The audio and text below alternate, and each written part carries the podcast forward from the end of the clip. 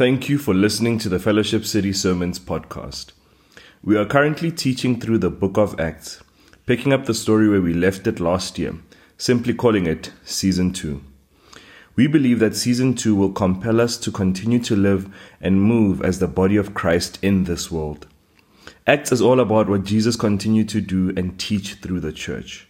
We will see in this season that faithfulness to King Jesus means sharing the good news in word and action forming diverse communities where people are equals and trusting in the power and the guidance of the Holy Spirit. If you would like to know more about Fellowship City, feel free to head over to our website www.fellowshipcity.co.za. Okay, let's dive in and learn together. The reading is taken from Acts 9, verses 18 to 31. Immediately, something like scales fell from Saul's eyes and he could see again. He got up and was baptized, and after taking some food, he regained his strength. Saul spent several days with the disciples in Damascus. At once he began to preach in the synagogues that Jesus is the Son of God. All those who heard him were astonished and asked, Isn't he the man who raised havoc in Jerusalem among those who call on this name? And hasn't he come here to take them as prisoners to the chief priests?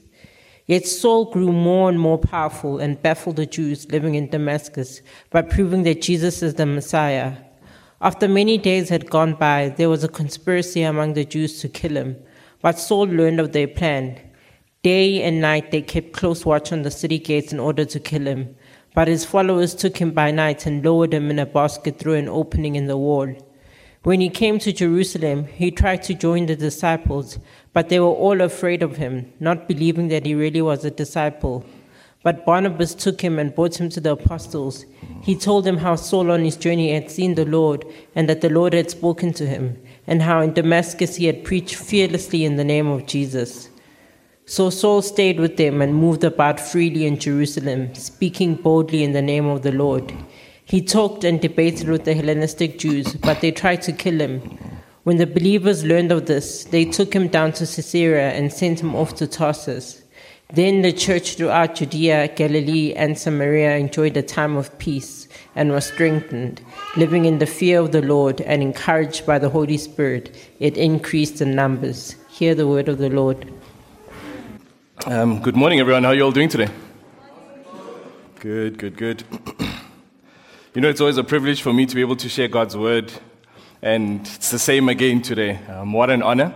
And I'm so excited to be um, talking to us this morning, looking at the life of Saul the, the, the, the, radical conversion of Saul's life. Um, as we go through a quick series recap, uh, we've been going through the book of Acts, Acts season two, what we're calling season two. It's called season two because we started season one last year. We went into sort of a time of getting ready for, for, for Easter, or late last year, early this year, got into a time of Easter, and so now we're continuing, literally just like looking at the early church after the death and resurrection of Jesus Christ. Last week, Lesero walked us through very well um, the life of, of, of, Saul before he encountered Jesus, the, the, the radical conversion of Saul, of which I want to read just two verses from that specific conversion. So in Acts 9, from verse 4, it says, Saul fell to the ground. He was on a horse. He heard a voice say to him, Saul, Saul, why do you persecute me? Who are you, Lord? Saul asked. I'm Jesus whom you are persecuting, he replied. Now get up and go into the city, and you will be told what you must do. So when we talk about the conversion of Saul, it's at that moment where he physically and literally experienced Jesus. We saw what it looked like for him to go blind, he couldn't see, he's persecuting the people of God. Jesus says, I'll show you the, the many things that you, you, that you must experience, the, the suffering you must go through for my name. And so we're here, Acts chapter 9. We're picking it up from verse 18 and 19. And today we're going to be looking at the, the transformational power of the gospel of Jesus. We're going to be looking at the fact that when you encounter Jesus, you're not left the same. When you encounter Jesus, your life changes. If you allow Him to transform you, it changes forevermore. Three points we'll be looking at. I think we have them up here. Firstly, encountering Jesus doesn't leave you the same. Secondly, a transformed life is a testifying life. And then we're going to ask one another the question, therefore, what is our response? in light of hearing about the, the, the impact Jesus can have in a person's life, what's our response today and right now? Let's pray this morning, church. Heavenly Father, we come to you this day. Thank you for the gift of another day. Thank you for the gift of another Sunday. Thank you for, for the fact that you're a God who hears us and who speaks to us. You're not a distant God. You know everything we're going through. Scripture tells us that you know every single hair on our heads, every follicle. That's how intimately you walk with us, Lord. That's how present you are, Father. Bless us with your presence this morning, Lord Jesus. Open up our hearts and our minds to receive from you and to hear specifically what you're saying to each one of us, Father.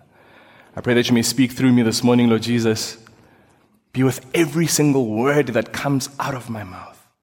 May it be for the glory of God and for the extension of your kingdom. Be with us this morning, we pray.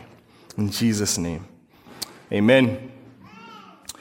Amen. Come on now, praise the Lord. Um, it's always exciting when young ones, you know, respond to the gospel. By the way, you must be convicted. If a little one can respond to the gospel like that, what about you? I didn't plan that. So, our first point, as we get straight into it, encountering Jesus doesn't leave you the same. The first thing we learn about this truth is you change, you are transformed. And just a note, um, in Acts chapter 13, verse 9, you'll see Saul and Paul being identified as the same person. So, so there, wasn't a, there wasn't a changing of Saul's name like we sometimes hear.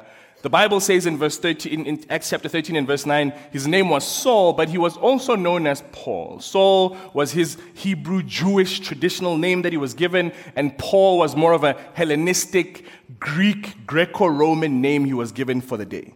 Right? So when you hear Saul and Paul, we're talking about the same person. Okay, so the first thing we learn about encountering Jesus is that he doesn't leave you the same. And, and the truth of it is that you change and you transform. Have a look at verse 20. It says from our text that once he began to preach in the synagogues that Jesus is the Son of God. Another version says immediately. After he experienced Jesus, immediately I mean, it's not like immediately in the day, because obviously we know that he, he, he was blind for three days, he couldn't see, God was confirming who he is. But at the moment that he did embrace Jesus as his Lord and Savior, Scripture tells us that immediately then he began to preach. He began to declare that Jesus is the Son of God. Have a look at verse 22 speaks about again, yet Saul grew more and more powerful and baffled the Jews living in Damascus by proving that Jesus is the Christ. Now, the reason that this is profound is because in verse 21, the people who heard Paul preach or Saul preach, it says, all those who heard him were astonished and asked, Isn't he the man who raised havoc in Jerusalem among those who call on this name, this name being Jesus? So basically, they're saying, No, man, but we know that guy. He's the one who persecutes Christians. How is he the same guy now who's telling us to come to Jesus? It's like uh, a, you think about it sort of like it's a, it's a trap, right? Like he's been sent to, to bait people in and then to arrest them. Because have a look at Acts chapter 9, verse 1 and 2. The beginning of this chapter, meanwhile, it says Saul was still breathing out murderous threats against the Lord's disciples. He went to the high priest and asked him for letters to the synagogues in Damascus so that if he found any there who belonged to the way, the way of Jesus, whether men or women, he might take them as prisoners to Jerusalem. So literally, his mandate, like he, it's, it's like knowing, knowing somebody whose, whose, whose specific job function and job description is to do one thing, and he's doing the opposite thing, and you're like, wait, but that doesn't make sense. He's literally doing the opposite of what we know, know him to do. It, it, this, this concept um, brought a song to my mind. Um, Hakuna Matata, what a wonderful phrase. Hakuna Matata, it's no passing craze. It means no worries for the rest of your days. So, the context of that song, it's the Lion King. Simba, in that moment, is with Timon and Pumbaa. And they're teaching him this song that says, There's no worries. It's not a big deal. The interesting thing is, before that, Simba the moment when Rafiki presented him to the entire kingdom as the son of the king, was destined to be the next king. His entire life, he was preparing to be the king. He even sings a song, I just can't wait to be king. It's literally his, his entire existence. His uncle deceives him, claims that he killed his father. By the way, Disney can be dark, ne? Like some of these movies, I'm like the themes and concepts. Nonetheless, so, so then Simba, he was on this path where he was destined to be king. He goes on an opposite path. He wants nothing to do with his kingship. He's singing Hakuna Matata because he doesn't have any worries of the kingdom like he used to. Then he has this moment, this come to God moment, this come to Mufasa, this come to his dad moment where he sees him in a dream and he reminds him about his destiny who he was created to be, who he's been called to be, to be a king. So, do you see, he was moving in one direction, he went the complete opposite direction. He had this moment where he was challenged and he's gone back. That's such a good example of us as the children of God. Created to be in relationship with God, our Creator. Our purpose is to be in relationship with Him. Sin is introduced into the world into that relationship. And where we were, we were going to God in one moment, we're living a life that wants nothing to do with God. Sin is taking us literally the opposite direction from God until we encounter Jesus and He restores that relationship. And we are then supposed to go back to our original purpose, which is being in relationship with God and living out a life in light of that. So, so, so that's sort of the imagery we have as we see the conversion of Saul, this radical conversion of Saul, where, where in his mind he was doing the right thing, persecuting people who were blaspheming against God. Jesus encountered him and said, But no, Saul, you're missing the entire point. You're missing me completely. I need you to come back to me. And then, in fact, take on my mission and tell others about me. That's the transformation that we see. It's, it's going in one direction away from God and moving back to God. It's literally a complete 180. As we look at some scriptures that talk about this transformation and this transformed life, 2 Corinthians chapter 5 verse 17 says, For those who are in Christ are a new creation. Behold, the old life is gone, the new has begun, the new has started. John 3, verse 3 to 6. Uh, this is, these are the verses just before the famous John 3:16 for God so loved the world. Nicodemus is talking to Jesus. They're talking about salvation basically. Being being one with God. Nicodemus says these miraculous things you're doing surely you must be one one from God, one with God. Jesus says truly I tell you unless you are born again you cannot experience God. He says, he doubles down, he says, Verily, truly, I say to you, unless one is born of the Spirit and born through water, referring to the waters of baptism, you can't inherit eternal life. Jesus' mission was clear. We talk about being a, a gospel centered church. We're all about the things that Jesus stood for and who he was as the Son of God. And he says, unless there is a dying of the old life, that was all about you and a stepping into a new life that's all about Jesus, you won't experience eternity. In fact, you, you won't experience God. Romans 6, verse 4 reads as follows. I want to read it exactly as it is. It says, We were therefore buried with him through the baptism in death, talking about Jesus, in order that just as Christ was raised from the dead through the glory of the Father, we too may live a new life. Within the context of God and Jesus, a new life has to do with the dying of the old life. We can't coexist with our old lives and our new lives. Have a look at the same chapter, sort of a few verses after that, from verse 8 to 11. It says, Now if we died with Christ, we believe that we will also live with him. For we know that since Christ was raised from the dead, he cannot die again. Death no longer has mastery over him. The death he died, he died to sin once for all, but the life he lives, he lives to God. In the same way, count yourselves dead to sin, but alive to God in Christ Jesus. The life he died, he died to sin. The life he now lives, he lives for God. When we think about a transformed life, is there a difference between how I used to live my life and how now I live my life? One was ruled by this, this, this, this thing that is called sin that we experience from birth. The other experiences has to do with God, a restoration of the creation order, what you were created for. That's what we see in transformation. Romans chapter 12, verse 2, Paul speaks about not being conformed to the pattern of this world, he says, but be transformed by the renewing of your mind. That word transform there is, is one of the best ways to understand this change from the old to the new. The word is metamorpho. It's where we get metamorphosis. The best example is a caterpillar. You guys know a caterpillar, right? It's a little worm, got many, many legs, walks slowly, right? What happens to a caterpillar? Gets to a point where it comes into a cocoon. And what happens?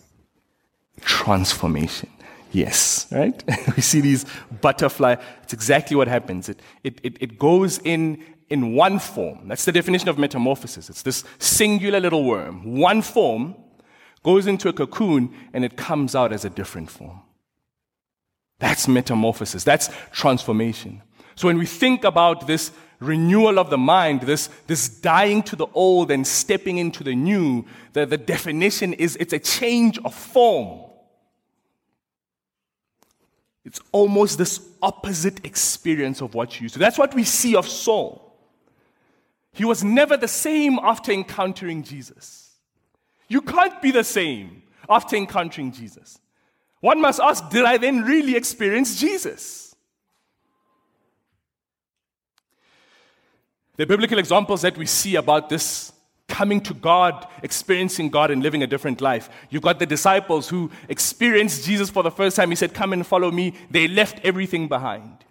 Yes, they continued to fish, they continued to have relationships with family, but the priority was no longer the things of the world. The priorities was the things of God.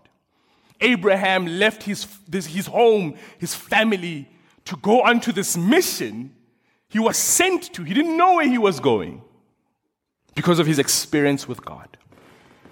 We see the prophets, we see the kings, we see many other examples. As we bring it closer to today, there's worldviews and there's religions of the day.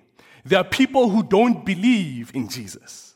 There are those who then have radical experiences. So there are those who are atheists and claim God doesn't exist. Then they encounter Jesus. Radical transformation moving from the opposite direction of away from God to towards God.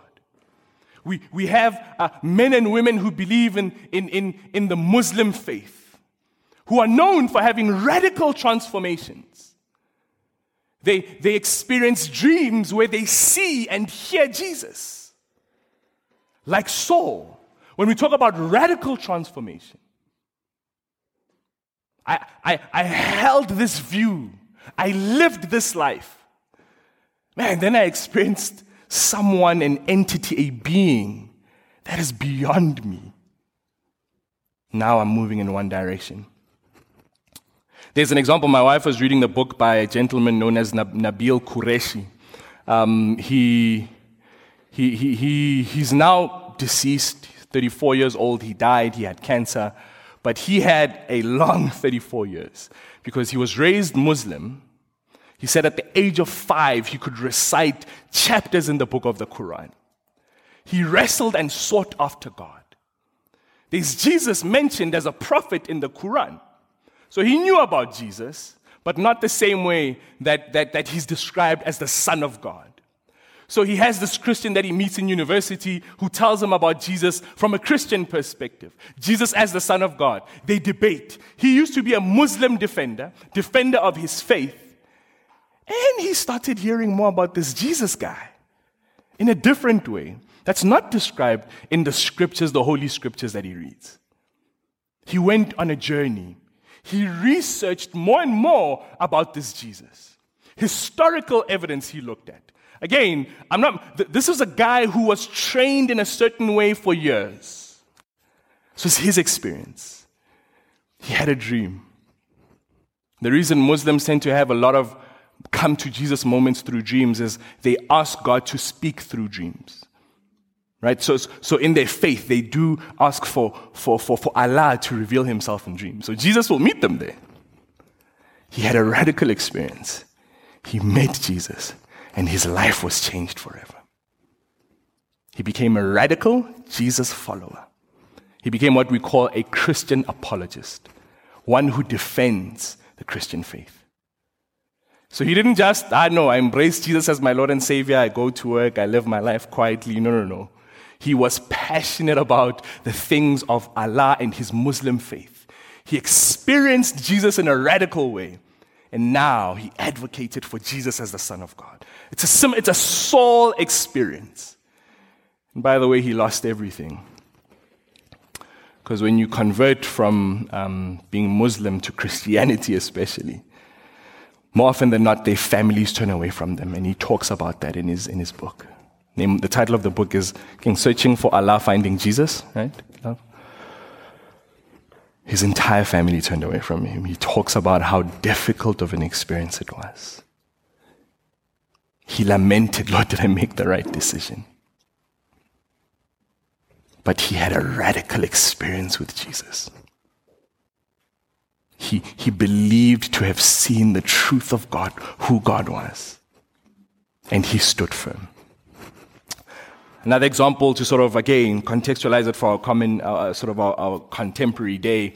I was exposed in the past 18 months to a, to a Christian business network. So it's a network of Christian business people. Uh, so people there who, who live lives and, and, and they say they're here to glorify God in everything that they do.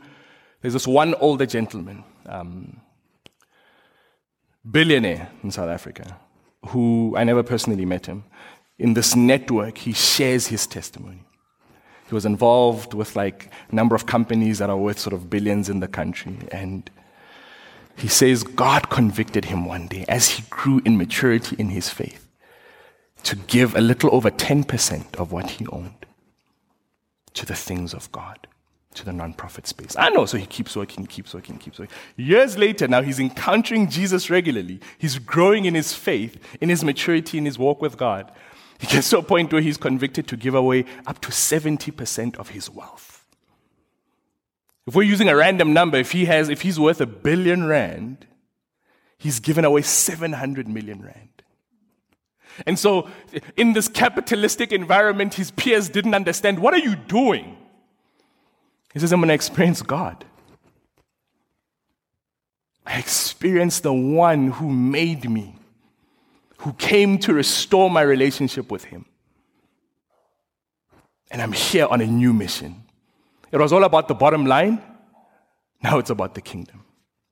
And he's gone on to inspire more men and women like him who say, I want to do things differently. I want to be a different business owner.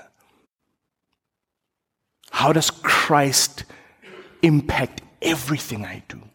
From how well I pay my employees to the kind of work culture they experience. You see, because when you encounter Jesus, you're never left the same. You can't be left the same. The last example I want to give is myself. I'm 34 years old. I turned 35 in a few months. I committed my life to Jesus at 15 years old. I thought about that this week. I'm like, dude, I've been following Jesus for 20 years. I remember as a 15 year old, I didn't have a radical experience like Saul or some of the other people that I mentioned. Mine was I prayed with my mother. She told me about Jesus. She forced me to go to church every Sunday. And one day I was like, Mom, this Jesus that we're talking about, I want to know him more. I want to own my faith. And though it didn't appear a radical transformation from the, uh, the understanding I had, God radically changed my heart. Because practically, I stopped living for myself more and more. practically, I remember as a teenager, I was conscious of the people around me. I was conscious of what was going on outside of my life.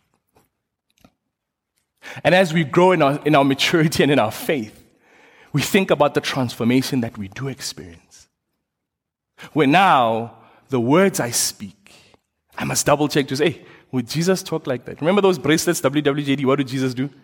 Like, I, like I find myself, I'm like, hey, Jesus wouldn't have said that to, to, to a spouse. Like, I literally got to a point where uh, more and more as I've gotten older, and I realize encountering Jesus can't leave us the same.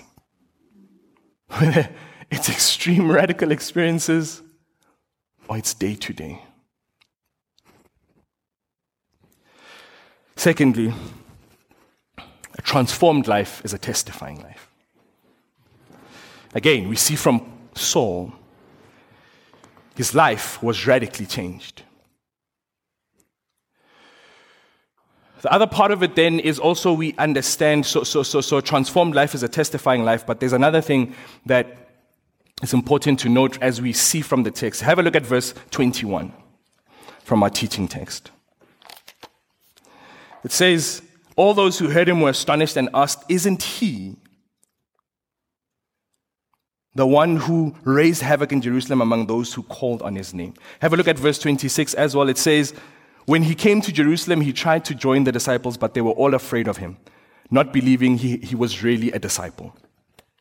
Verse 23 to 25, we then also note that there were those who tried to, to kill him and persecute him. But as we look at verses 21 and 26, we learn something else. And that's that there are consequences and challenges that come with a transformed life. Consequences and challenges, two slightly different things. Your old life comes with consequences. It's important to say that. We sometimes assume coming to Jesus means hey, I'll, I'll never struggle with alcohol. Means if I used to have road rage on the road, the day I commit my life to Jesus, it's gone forever. Unfortunately, there are things that come with the old life that take time. We see this here. Transformation doesn't automatically erase the old life. So Saul can't sit down and say, Lord, but I, I gave my life to you. Why don't they trust me? No, they don't trust you because they saw you killing other Christians. Like you can't expect them to have the, just because you have a come to Jesus moment, you can't expect them to automatically comes with consequences. We ask God that we may, may we come to Jesus sooner rather than later so that our consequences are not so severe and so dire. And we see this in Scripture. There were consequences for David when he committed adultery with Bathsheba. And then, when he tried to scheme around and make it work, he eventually commissioned for Uriah to be killed. There were consequences after that. We look at Joseph and, and him being thrown away by his brothers. Yes, Joseph forgave them all those years later, but there were practical consequences. Joseph was thrown into slavery. His life was no longer his own in the moment. For years, he went on a path simply because of the decision, decisions of his brothers. There are consequences. And it's important for us to, to understand as we enter this life with Jesus to say, one, one, one pastoral mentor once said to me, decades later, your decisions that you made decades ago may still have repercussions. It's, it's, it's, it's part of God giving us free will. It's part of God allowing us to make our own decisions as, as independent entities. But there are implications. and we ask God to. And I'm saying this so that we don't, we don't have a misunderstanding of the gospel and experiencing Jesus. It comes with stuff. Some as a result of our own actions, and then others, as we'll see now, as a result of simply living this life. So, so then we also see, so, so there's consequences on the one hand, and then there's challenges on the other hand. As we have a look then at um, specifically then at verses 23 and 29, have a look at what the text says. So then it says, after many days had gone by, the Jews conspired to kill him. Verse 29, it goes on to say, he talked and debated with the Grecian Jews, but they tried to kill him. So those were not as a result of necessarily his old life, but those were as a result of just being a Christian. There's persecution. There are people who will dislike you the moment you say you believe in Jesus as your Lord and Savior. It has nothing to do, and Jesus said it. They'll hate you because they hated me. It has nothing to do with you personally. There are challenges that will come with following Jesus, as we, we see with Saul, and he navigated those. Now we come into then, uh, as, as, as we then start to draw to conclude, a transformed life is a testifying life. Verse 27, have a look at what verse 27 says. But Barnabas took him and brought him to the apostles. He told them how Saul on his journey had seen the Lord and that the Lord had spoken to him, and how in Damascus he had preached fearlessly in the name of Jesus. A transformed life will be a testimony of who God is and what he has done. Acts chapter 9 and the remainder of the book of Acts, we see this. Paul's life testified. When I ask, when we ask the question of the day for today, what are you known for? How you answer that question, and, and it was light, so we wanted to hear the fun things. Like, what are you known for? But if, I, if we're to go deeper with that question, at the end of the day, when it comes to the moment where Jesus returns, and, and it's judgment day, the entirety of your life, what was it known for? How would you answer that? For those of us who claim we've encountered Jesus, did that translate? Or was it a nice to have? I wear a cross and it looks very cool. But how I live day to day, eh, my life is the same as it used to be. Paul was able to say these words at the end of his journey. 2 Timothy chapter 4. Listen to, at the end of his journey, listen to what he has to say to Timothy. From 2 Timothy 4, verse 6 For I am already being poured out like a drink offering, and the time has come for my departure. I have fought the good fight, I have finished the race. I have kept the faith. Now there is in store for me the crown of righteousness, which the Lord, the righteous judge, will award to me on that day. And not only to me, but also to all who have longed for his appearing. If we look at the end of Paul's life and we look at this text that we're looking at right now, can you see he was able to be consistent in his journey? What started off with him saying, I was known for persecuting Christians passionately and zealously. I encountered Jesus. And by the way, Jesus doesn't hold it against you for having a prior life before him. Bible says he forgives our sins. So you'll notice with Paul, he lived a life before him. He was rebuked by Jesus. And he did respond by accepting Jesus. And then the remainder of his life, he was known as that radical, crazy Christian. That guy who always talked about Jesus. Left, right, and center.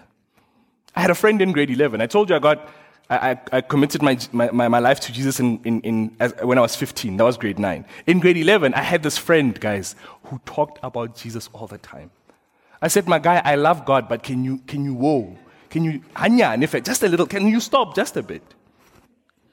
that was the, the, the immature, less mature version of myself. Because I desired to be like Paul. who is able to say, Follow me as I follow Jesus. For my entire life is about God. It's not to say we don't love our family. It's not to say we don't prioritize our kids. It's not to say you don't excel at work. You do. But live as one who has Jesus inside them. Show Jesus wherever you are. That's what we learn. That's what we see as we look at the life of Paul. Um, we see then in verse 27 this life of testimony was firstly with those internally.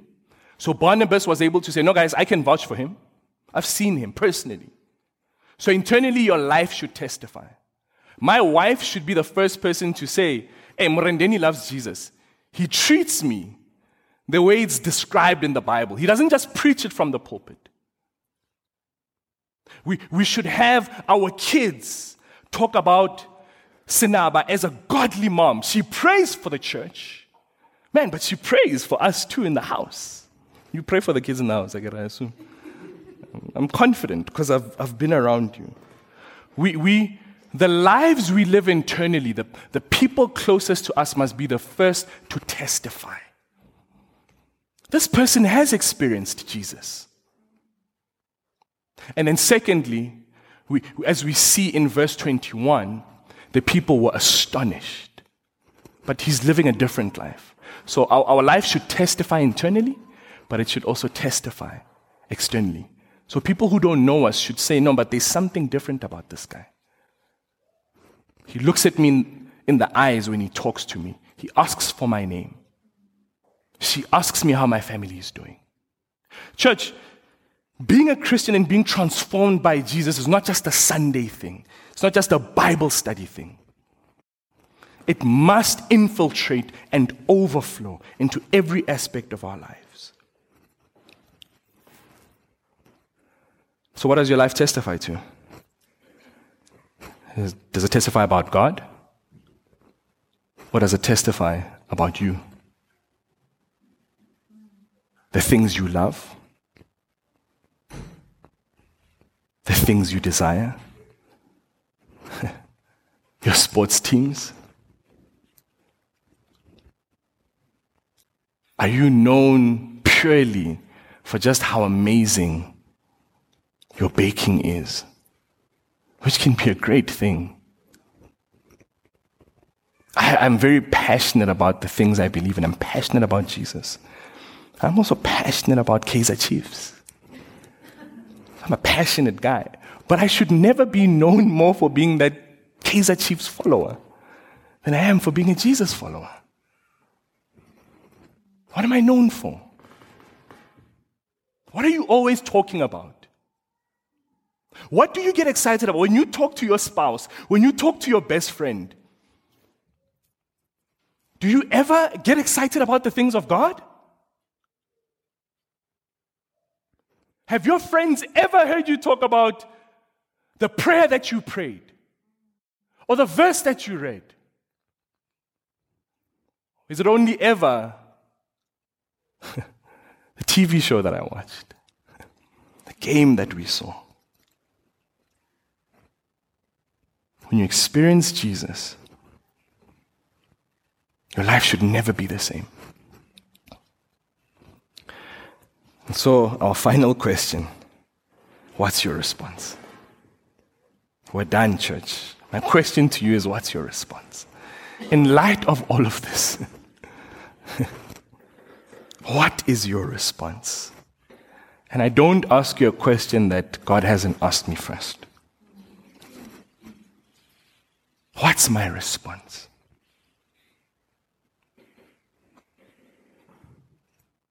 Two questions I want to ask us this morning, then, that fall under the umbrella of what's your response.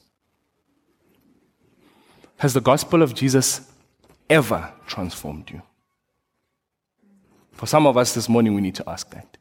Have you ever had that transformative experience of Jesus Christ? You've got Christians who've been in the church for decades, but their lives have looked exactly the same. They haven't encountered Jesus. Jesus rebuked the Pharisees because they knew the law. They were spending time in the temple daily and they were far from him. So, for some of us, I must ask that question. I had to ask that question. I can put up my hand and say, I know, but Jesus, I've experienced you, so that's, that's me. But that wasn't always my answer. There was a point where I hadn't experienced Him.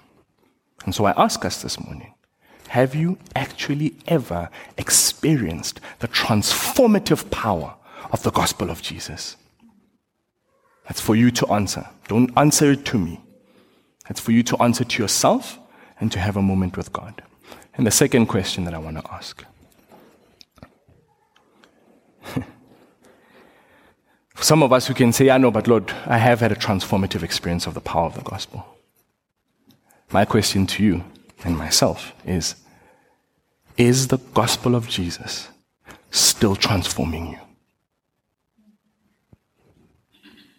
Is the gospel of Jesus still transforming you? As we speak right now, right now, don't go far and look back here. Can you look God in the eye and say, I know, Lord, the life I'm living today, I was transformed by the power of your gospel. Because, by the way, salvation is not a one time experience. It's not a, a once off where my, my name is in the book of life. I did it, my name is there. We need to experience Jesus daily. It's hard work. Just like any relationship, you don't put in all your, your hard work once and then you're done. You work at your relationships. You work at being a good husband. You work at being a good friend. You work at being a good child, a good sibling. Why would it be different with Jesus? He's a God of relationship. And so may we be in a position where we are challenged daily. We need to take stock every day, unfortunately. it's hard work to be in a relationship with Jesus, to do it the way we've been called to.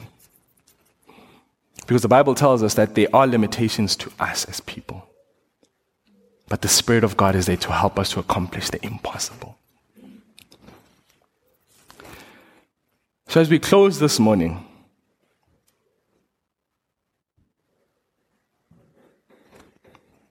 are you happy with your old life? With your current life?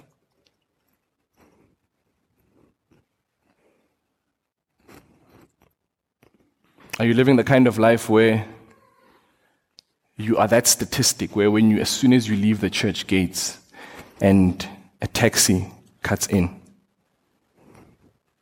you say things that you wouldn't say right now in church. Are you the kind of Christian who is living the kind of life where Jesus has transformed your life, but he hasn't transformed your life? You've never forgiven your parent who hurt you when you were a child. So you're living harboring hurt. And Jesus says, I'm here to transform. I love every part of you. I, want to spread into every part of your life. Where's your life? Because Jesus says, Come to me, all who are weary and heavy burdened, and I will give you rest. He's a father who says, Come. I'll never leave you, I'll never forsake. I'm here.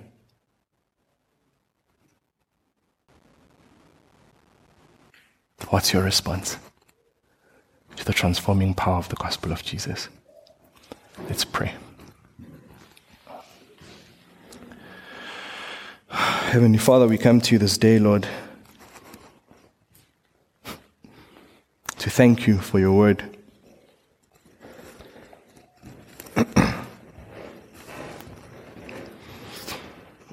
You are a God who convicts us,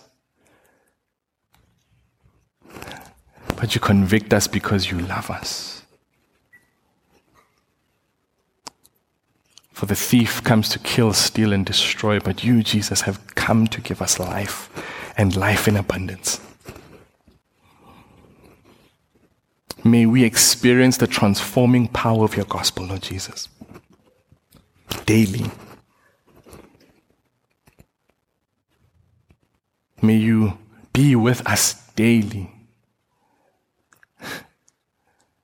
For the next few days, for the next few weeks, for the next few years, for the next few years, for the next few decades. May we be transformed by the power of your gospel as we, we learn from the life of Saul.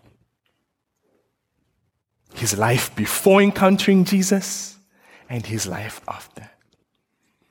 Show us what it looks like for us, for me, Morendeni.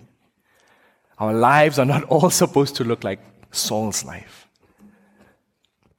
Show us what our lives should look like. Show us what a radical, transformed life for Morendeni looks like today. Show us for each of us what that looks like. So I pray for the congregation Continue to stir the hearts of your people. Continue to convict them. Where those that are sitting and this message is so uncomfortable, meet them there, Lord Jesus. Where they are so convicted, meet them there, Lord Jesus. May we all respond to the transformational power of the gospel of Jesus as husbands, as wives, as parents, as siblings, as grandparents, as friends, as employers, as employees, as colleagues. May you overflow into our daily lives. In Jesus' name we pray. And all God's people say,